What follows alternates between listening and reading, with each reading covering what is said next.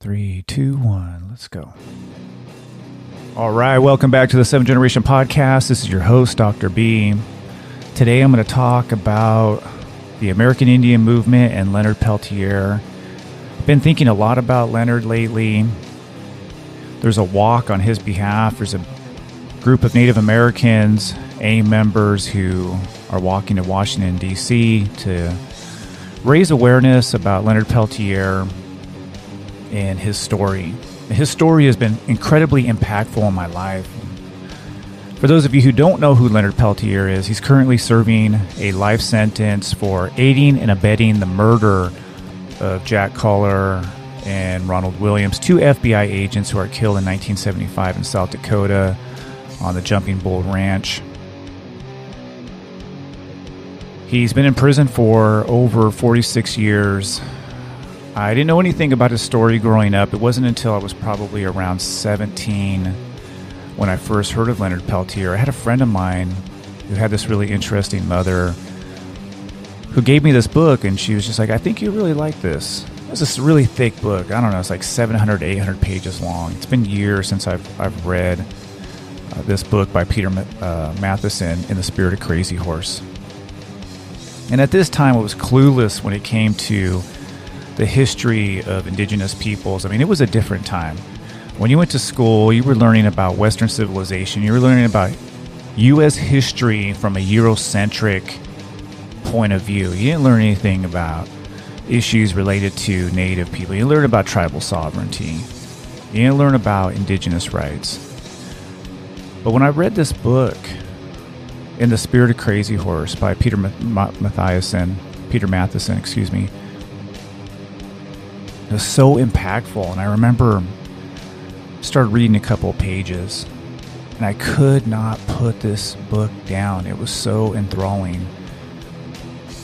I never knew anything about the American Indian movement. I never knew anything about these men who came out of the penitentiaries, who came from the urban areas, who'd been a part of relocation, and got together, formed an organization, and went about fighting on behalf of indigenous people, fighting for tribal sovereignty, trying to do something about police brutality against Native Americans, the poverty, trying to reduce uh, Native American incarceration rates protecting sacred sites, protecting, again, the rights of indigenous people, enhancing tribal sovereignty. I should also mention there were several women involved in the American Indian movement as well. Women like Sarah Bad Heart Bull, Anna Mae Aquash. And it was the women who also invited AIM to come out to Pine Ridge during the Reign of Terror. So it was a movement that was initially started by a group of men, but there were several women involved in the American Indian movement. I just wanted to mention that. And so the book, In the Spirit of Crazy Horse, tells the story of the American Indian movement and Leonard Peltier, who is currently serving, again, 46 years in prison, a life sentence for aiding and abetting the murder of Jack Coler and Ronald Williams. And reading this book just completely changed me. I stayed up all night reading till probably three, four in the morning, woke up the next day, pick up the book again. I just did not put the book down until it was finished. And from that point on, my life has, has been different. And I wanted to do something for Indigenous people. I wanted to do something for our communities. I wanted to do something for the people, be a part of this movement in some way of educating myself and educating people about tribal issues, indigenous issues. It was really, I think, the first time in my life where I really felt a sense of pride as well, knowing that, you know, Native Americans, we have this proud history that has been suppressed by the dominant society that we live in, this being given a colonial education that really does teach people of color, especially indigenous people, to really not like ourselves, to even hate who we are. And this book by Peter Matthiessen, who writes this book, but so powerful for me just reading the history and reading the story of Leonard. And since that point in time in my life, started to walk a different path. and think differently about the world, think differently about our government, think differently about American history, U.S. history, as it concerns all all people, not just Indigenous people, but all people of color. And of course, I've advocated for the release of Leonard Peltier from prison, and you know, I, I wrote Bill Clinton, I've written George Bush, I wrote Barack Obama, but yet today, you know, Leonard Peltier still sits behind bars to the general public. And there's a lot of people that I run into who don't know who Leonard is today, sadly. I will admit there was a time in my life that I forgot about Leonard. I forgot about his story. It wasn't that I didn't care any longer, but you know, you just start living your life, you start doing the things that you want to do, and you kind of forget the people who got you to where you're at today. And I really do believe that without reading in the spirit of Crazy Horse, without having that experience of learning about the American Indian movement, I wouldn't be where I'm at today. If I didn't know Leonard's story, if I never was introduced the story of AIM and the story of the Lakota and this fight for tribal sovereignty and the, the fights of indigenous people all over the Western Hemisphere, if I was never introduced this story as a teenager, I don't know if I'd be where I'm at today. And so I do feel like a, a slight sense of shame that I kind of forgot a little bit about Leonard. And I don't want to say that I ever gave up on the fact that, you know, someday, you know, maybe he would be released from prison. But lately I've been really reflecting on his story and just how impactful it was in my life. And I think that us as an indigenous people, for those of us who, you know, come from oppressed backgrounds, maybe we're not really a part of the dominant society, you know, we need these stories to inspire us. And, and his story did, it inspired me. So if you don't know anything about Leonard, I'm just going to tell you just a little bit about his story and some of the facts in the case. And I may not get the dates completely right.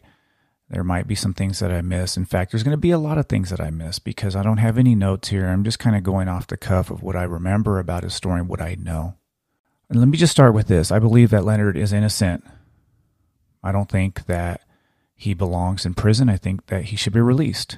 And he was denied clemency by Bill Clinton. He was denied clemency by George Bush, Barack Obama. We had hoped he would be given clemency by Barack Obama. We'd even hope. So here are some of the facts. Yes, two FBI agents, Ronald Williams, Jack Collier, were killed on the Jumping Bull Ranch. We know that they were investigating a stolen pair of cowboy boots, if you can believe that. The FBI on an Indian reservation investigating a stolen pair of cowboy boots they thought they were pursuing Jimmy Eagle, who was suspected again of stealing a pair of cowboy boots. And if you can believe that's what the FBI was doing, this is in fact true. And they drove up on the Jumping Bull Ranch, and a firefight ensued. Two FBI agents were killed. Joe Stuntz, a Native American, was also killed, and we don't know who killed him. That case, of course, was never investigated. We know the FBI killed him, but we don't know exactly who it was.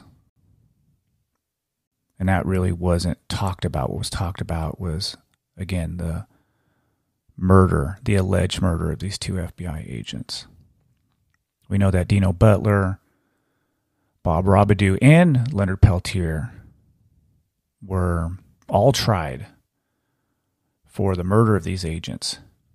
Well, let me just kind of back up a bit. Dino Butler and Rob, Bob Robideau both Native Americans, both members of AIM, were there at the Jumping Bull Ranch, were able to escape and were able to um, flee the ranch after the FBI raided it, after these two FBI agents are, are killed.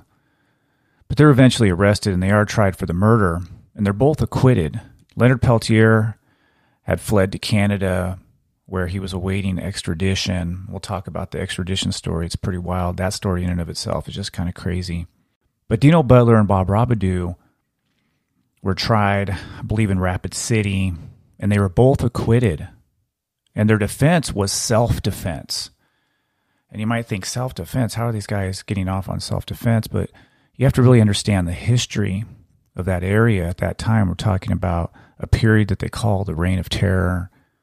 You have dozens of Native Americans, a whole long list of Native Americans who are who are killed or disappeared during this time. Talking about the peak of the Red Power movement, and there's just a lot of tension, a lot of violence. And of course, when a shootout is taking place, all these American Indian members, they rush with their rifles, with their guns to go and defend their community. And so the, these two individuals are tried and they're acquitted. Bob Robideau and Dino Butler, thankfully, are not convicted of this crime. And had Leonard Peltier been tried with them, had he, he been arrested with Dino Butler and Bob Robideau, he would have been acquitted most likely. But he is in Canada. He's awaiting extradition. And of course, the FBI and the government is pissed when Dino Butler and Bob Robideau are acquitted, especially after, you know, they used this defense of self defense to gain the acquittal. And so there's this affidavit that is introduced to extradite Leonard Peltier. It's the Myrtle Poor Bear affidavit. And Myrtle Poor Bear, somebody didn't know Leonard Peltier, but claimed to be his girlfriend, claimed to know him, the American Indian movement. She had never let, met Leonard Peltier. And what we've learned later is that this affidavit is falsified, that Myrtle Poor Bear is kind of set up by the FBI to falsely claim that she knew Leonard, that he had said that he had killed these agents and so forth, all of which was absolute nonsense. And so Myrtle Poor Bear, this young lady at the time who has kids, who is basically coerced and threatened by the FBI.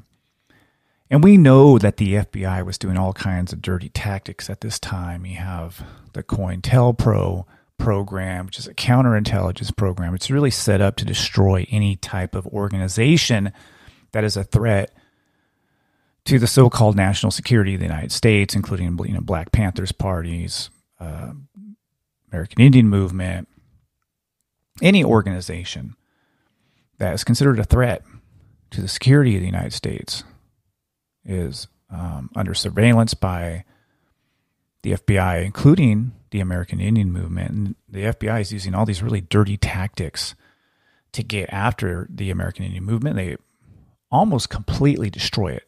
What they do is they, they certainly dismantle it to a certain degree just by arresting people. And pretty much every single AIM member is put on trial for some crime.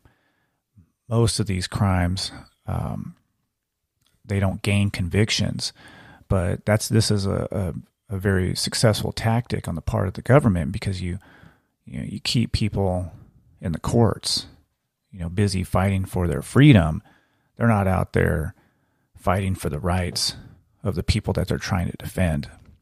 Anyway, so back to Myrtle Poor Bear. She provides them with the affidavit that's needed to get the extradition of Leonard Peltier back to the United States for him to be put on trial. And he's not put on trial for the murder.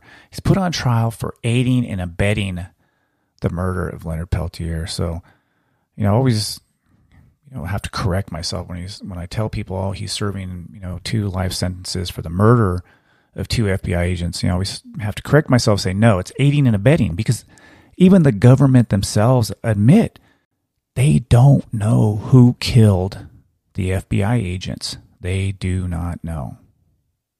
But what we do know is there's all kinds of falsified reports. We know that the affidavit, the Myrtle Poor Bear affidavit, is falsified. We know that the ballistic uh, ballistics evidence is bogus. There's just so much evidence that was introduced that we know today was nonsense. And all of this helped lead to the conviction of Leonard Peltier, who again serving over 46 years in a prison. He's an elder now. He's an old man. To me, he's innocent of the crime. He's always said he was innocent. You know, there's people who have said that he ad, he admitted to the murder. You know, I don't believe he murdered the two agents. I really don't. I believe that he's completely innocent. And I believe that he should be home with his family today to live out his final years, however many years that he has left. You know, the American Indian movement has lost so many of its original members and people like Dennis Banks and the Bellecourt brothers and uh, Russell Means, John Trudell. You know, these people have all crossed over. And Leonard Peltier is still alive. And you have to ask yourself, why is he still in prison after all this time? And we're not talking about um, uh, an individual who is a threat to society. We're talking about somebody who is just an old man. And he wasn't convicted of murder, he was convicted of aiding and abetting. And even the prosecutor in the case, I can't think of the prosecutor's name off the top of my head, but even one of the main prosecutors that helped keep him in prison has even said that, you know, today, if this case was tried, there's no way we would get a conviction, that he should be released. You know, there's numerous senators who have spoken on his behalf, numerous people around the world have spoken on Leonard's behalf that have said, you know, he deserves to go home. But the FBI, of course, want him behind bars. They want him to die in prison. You know, he's a, uh, I think, a kind of a, a sad uh, reminder for them some of their losses that they took. And one thing about I've learned about the federal government, just looking at our history, and I know this might rub people the wrong way, but our federal government is vicious and mean and cruel. And that's really the best way to describe the relationship between our federal government and indigenous communities. Our government has been absolutely vicious and mean and cruel, has committed acts of genocide. Whether we're talking about the rape and murder of indigenous people, the genocide of indigenous people that started in 1492 before this country was even formed, or we talked about the boarding school system, which we're just beginning to learn about just how foul that history is, the destruction of indigenous sovereignty and freedom, the destruction of indigenous cultures, again, through the residential boarding school, which is established here in the United States and in Canada as well, the ongoing theft of indigenous territories, the destruction of tribal sovereignty and tribal freedom. You know, Native Americans have had to fight tooth and nail to keep whatever it is that they have left today. And a big part of that fight begins in the 60s with these, you know, wild indigenous men who are locked up in jails, who are coming out of the the, the cities, coming off the reservations, who are a product of the Termination Act in the 1950s, are a product of relocation and all these government policies that are meant to destroy indigenous people. And you have folks like Leonard and Dennis Banks, Russell Means, John Trudell, and so many others these these warriors who are out there fighting for indigenous rights. And again, I'm referring to AIM. And AIM is not the only, it's not the end all be all of indigenous resistance. You know, if anybody knows this history and they're listening to this, you know, they're probably thinking, well, there's all kinds of people, there's all kinds of indigenous women who have fought for native rights. Absolutely 100%. I'm kind of focusing here mostly on AIM. But there's so many different organizations that are formed you have the takeover of Alcatraz. There's so many other important individuals who are out there fighting for for Native American rights, going all the way back, you know, hundred years, even before the civil rights movement kicks off, even before the Red Power movement. But my focus here with this podcast is mostly Leonard, the American Indian movement, and of course his ongoing imprisonment, which I think is just completely immoral and unjust.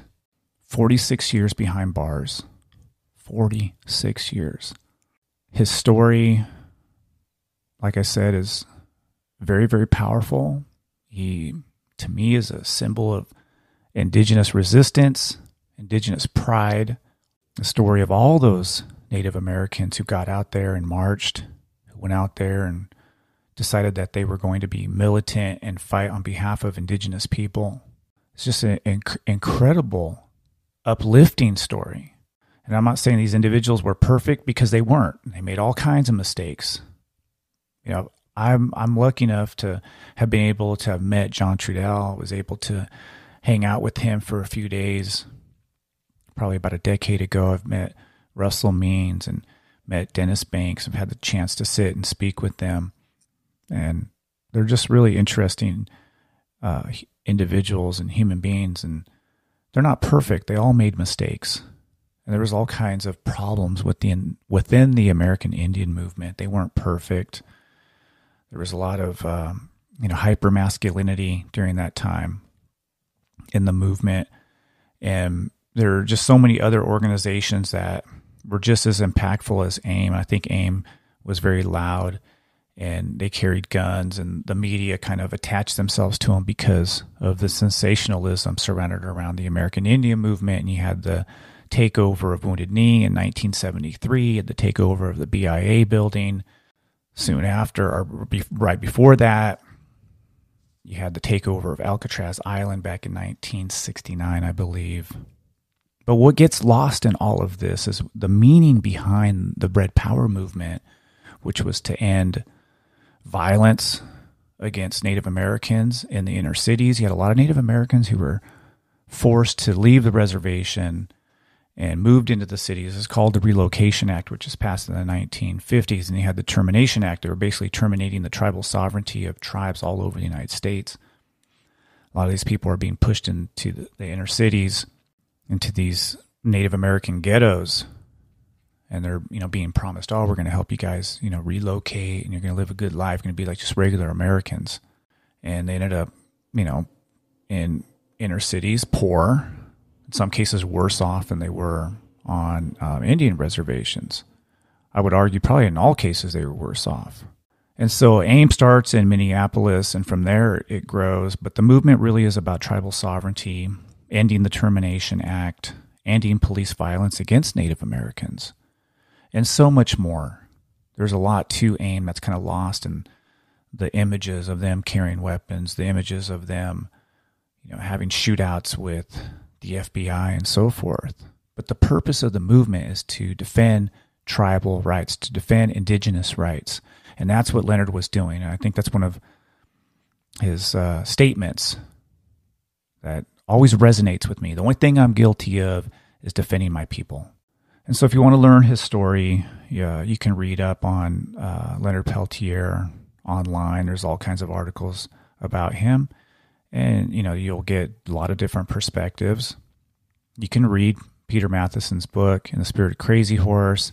Leonard Peltier wrote a book titled "My Life Is My Sundance." It's also pretty pretty good read as well.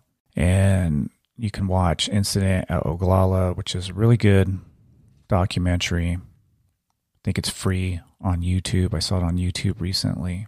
And if you believe that Leonard deserves freedom, you can write call the White House. I'll leave some of the information in the show notes. You can write Leonard as well. You can support his defense. And again, there's a whole generation who doesn't know about Leonard. So if you enjoyed this podcast and this, you know, hits you in any way, share it with somebody. Share it with a younger person. There's a lot of young natives who don't know anything about Leonard and I feel like there's a lot of folks out there who are doing a really good job of reintroducing Leonard to this this new generation and I want to be a part of that in some way, even if it's just a handful of people. And I'm not saying my podcast reaches tens of thousands of people because it doesn't.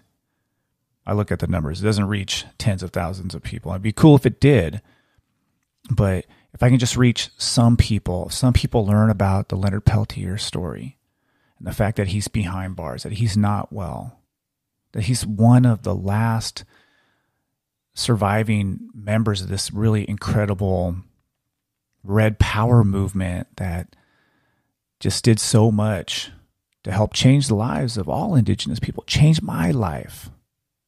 Who knows where I would be without Leonard Peltier? And again, I do, I feel a, a sense of shame that have, haven't really done much uh, in regards to teaching people about Leonard. When I first started teaching, you know, every semester I'd always, you know, do a lecture on Leonard and you know, I've done some talks, but I, I could have done more.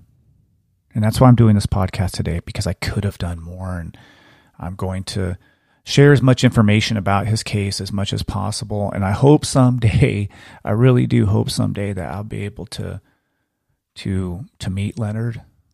And I remember when I was a kid, I, I I read his story, and I remember thinking to myself, you know, someday I'm gonna watch that man walk out of prison.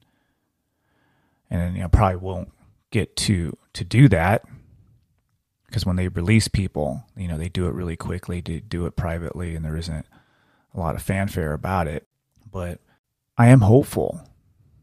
I am truly hopeful that one day Leonard will be released from jail. I'm really hopeful that one day he'll be able to sit with his grandkids, enjoy the rest of his life. You know, he can't even get an interview with people in the media without having to go just through so much static. It's really difficult even for his friends and his families to go and to meet with him. And again, he was not convicted of a murder. He was convicted of aiding and abetting. You know, the FBI released some kind of statement recently about Leonard Peltier saying, oh, he killed these agents in cold blood. That's absolute nonsense. He did not kill these agents in cold blood. That is not what he was convicted for. So there's a lot of work to be done. A lot of work to be done on, on behalf of Leonard, a lot of work to be done, obviously, in issues related to tribal sovereignty. But much of what's happening today, all the good that we see around indigenous communities, all the activism, the land back movement, the movement to protect the sacred sites, to protect the homelands, to protect treaty rights. All of this, there's a direct line traced back to Leonard Peltier, the American Indian movement, and all these different people throughout our history, the history of indigenous peoples who have fought on behalf of tribal freedom, tribal sovereignty to keep the cultures alive, not just here in the Americas, but also in Polynesia and Hawaii, wherever indigenous people exist. And Leonard is a symbol of that. He's a symbol of indigenous empowerment, indigenous freedom, indigenous strength, and that warrior spirit that indigenous people have carried with them since the beginning of colonialism. Anyway, so that's my podcast for the day. I hope that you got something from this. And again, please share this episode if you learn something from it, if you think somebody might enjoy it. And I'll try to put as many resources as I can in the show notes. So, this is the Seventh Generation Podcast. Leonard Peltier, again, 46 years behind bars. It's time for him to come home for all the indigenous leaders out there, people doing the hard work, people out there involved in the land back movement, involved in protecting tribal sovereignty. Just hope you keep doing the good work on behalf of the people. Much love and respect to all the tribal leaders out there who are doing everything they can do to protect the homelands, protect the sacred sites, working on issues related to the improvement of our communities, strengthening tribal sovereignty, strengthening our cultures. Much love and respect to all of you. And much love and respect to Leonard Peltier and his family. Hope you all just stay strong. And maybe someday I will get to meet Leonard. And I'd love to see him walk out of prison real soon here. All right. This is the Seventh Generation Podcast. Peace.